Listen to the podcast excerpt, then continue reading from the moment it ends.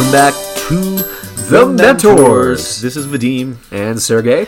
and you're listening to another segment of the Five Minute Pick Me Up, our weekly episode where we tell you stories that hopefully will motivate you for the week to come. And today's episode is called How to Convince People That You're Not Crazy. You're crazy, buddy. We're all crazy. You're crazy. Uh, we, I mean, cra- I think crazy. Let's let's put a positive spin on that word because to me, crazy means Crazy beautiful? yeah, and also uh, a little bit different and new and interesting. And come on, who wants to be boring? So sometimes you have to make others believe that you're not totally wacko, uh, so that they can support you, so that they can basically be there for you instead of being negative towards you. And a lot of times this happens in families as well. Actually, this week Sergey and I were guests on a podcast that's going to be out in July, I believe, a show called Redefining Wealth with Patrice Washington, which is an awesome podcast. You guys should check it out. We met her at the Podcast Movement Conference last year, and we ended up getting on her show. And one of the questions that she asked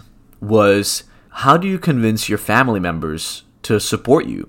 When you're doing something entrepreneurial, when you're doing something that to them seems foreign and crazy. And this is something that is for anyone that has ever tried to take a non-traditional path, whether it's entrepreneurship or not. It could be, you know, to be a musician or an actor or anything like anything else that's non-traditional.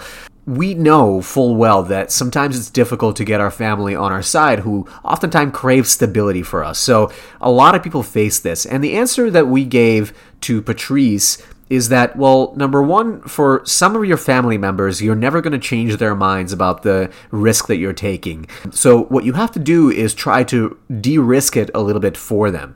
Show them why you're more likely to be successful than maybe they think. And it reminds me of an entrepreneur that I work with at NYU who was a pre-med uh, major basically is that a major i don't know uh, but his mom has always been worried about him because they immigrated to this country and she wants him to have a stable job. But he doesn't really want to be a doctor. He wants to be an entrepreneur and he's already had some entrepreneurial success. And so the way that he de-risked it for his mom is number one he's finishing his degree so he can always go to med school if he wants to. But the most important thing is he's showing her how he's getting other people to support his entrepreneurial endeavors. He's showing her how he can get revenue. He's showing her how he can get people on board. His cousin just quit his job to join him full time. He just got into a summer accelerator program at nyu and so he's just removing the layers of risk for his mom to basically uh, make her a little bit more happy and supportive of what he's doing.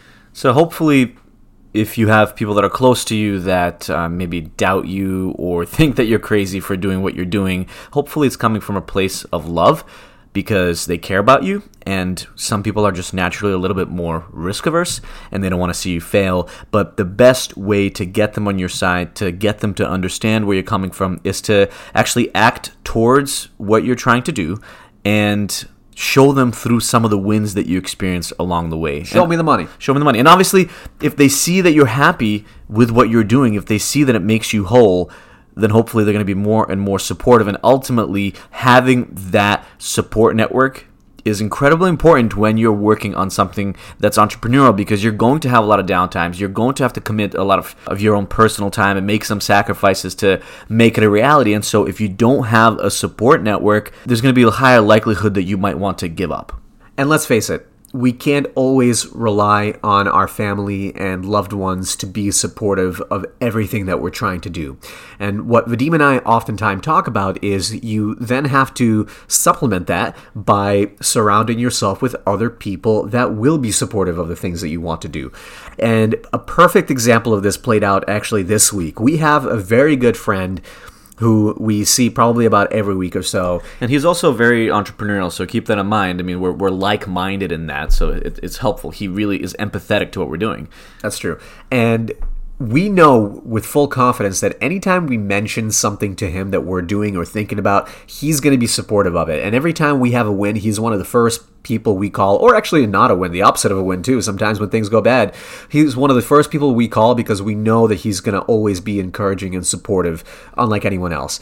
And this week we were just randomly grabbing drinks with him, and we mentioned something that has been on our mind a little bit, just to basically bounce it off of him. It was uh, a way that we were thinking about monetizing this show, The Mentors, this podcast. With podcasting, there's many different ways to generate revenue. Advertising, obviously, is the is the one that comes to mind for most people. But there's other things you can do: upsell opportunities, trainings, workshops, uh, speaking engagements, press. There's a lot. And so we have a new idea that we've been bouncing around, and this particular idea would involve direct sales efforts. Now, Sergey and I have not executed on it because we have other priorities, uh, and because, quite frankly, uh, we would need to delegate some of this work, and so we'd have to bring somebody on board. But we do have a friend that's actually really good at sales, and so we've been thinking about uh, working with him, but simply put, we just haven't put the effort into executing on it. And when we mentioned this idea to the friend, he said, You guys should just definitely do it. He was super supportive, and that alone injected the motivation into both of us to actually execute on it right away. So while we were sitting there at the bar drinking a bottle of wine with our buddy in the middle of the week, uh, split three ways. Don't worry, we didn't get too wasted. I actually texted my other buddy who is the sales expert and I said, Hey, are you still interested in helping out on some new projects with us? He responded within 10 minutes. We had a meeting the next day and we're actually starting to work together already on this new initiative tomorrow perfect example where a good friend of ours who's very encouraging he knew by the way that vadim and i have been trying to delegate more this year and take things off of our plates so we, we can move certain projects forward. And when he said to us without hesitation you guys should do this. Do it right now while we're drinking this glass of wine and we did that's when things were put into motion. So it just reiterates for us the importance of surrounding yourself with like-minded people that are going to be there to encourage you if you can't find that in your own circles today.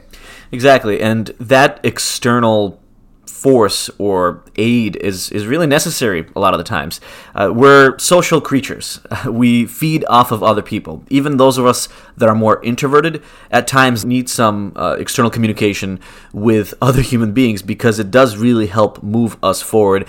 And in this case, that meant connecting with our friend and, and getting him to motivate us to execute on this particular new idea that we have, and also connecting with our other friend so that we can partner with him because you can't do everything yourself. Sometimes you need to rely on other people that are better at certain skills or that can actually take ownership of a certain activity so that as a whole you can make a bigger impact.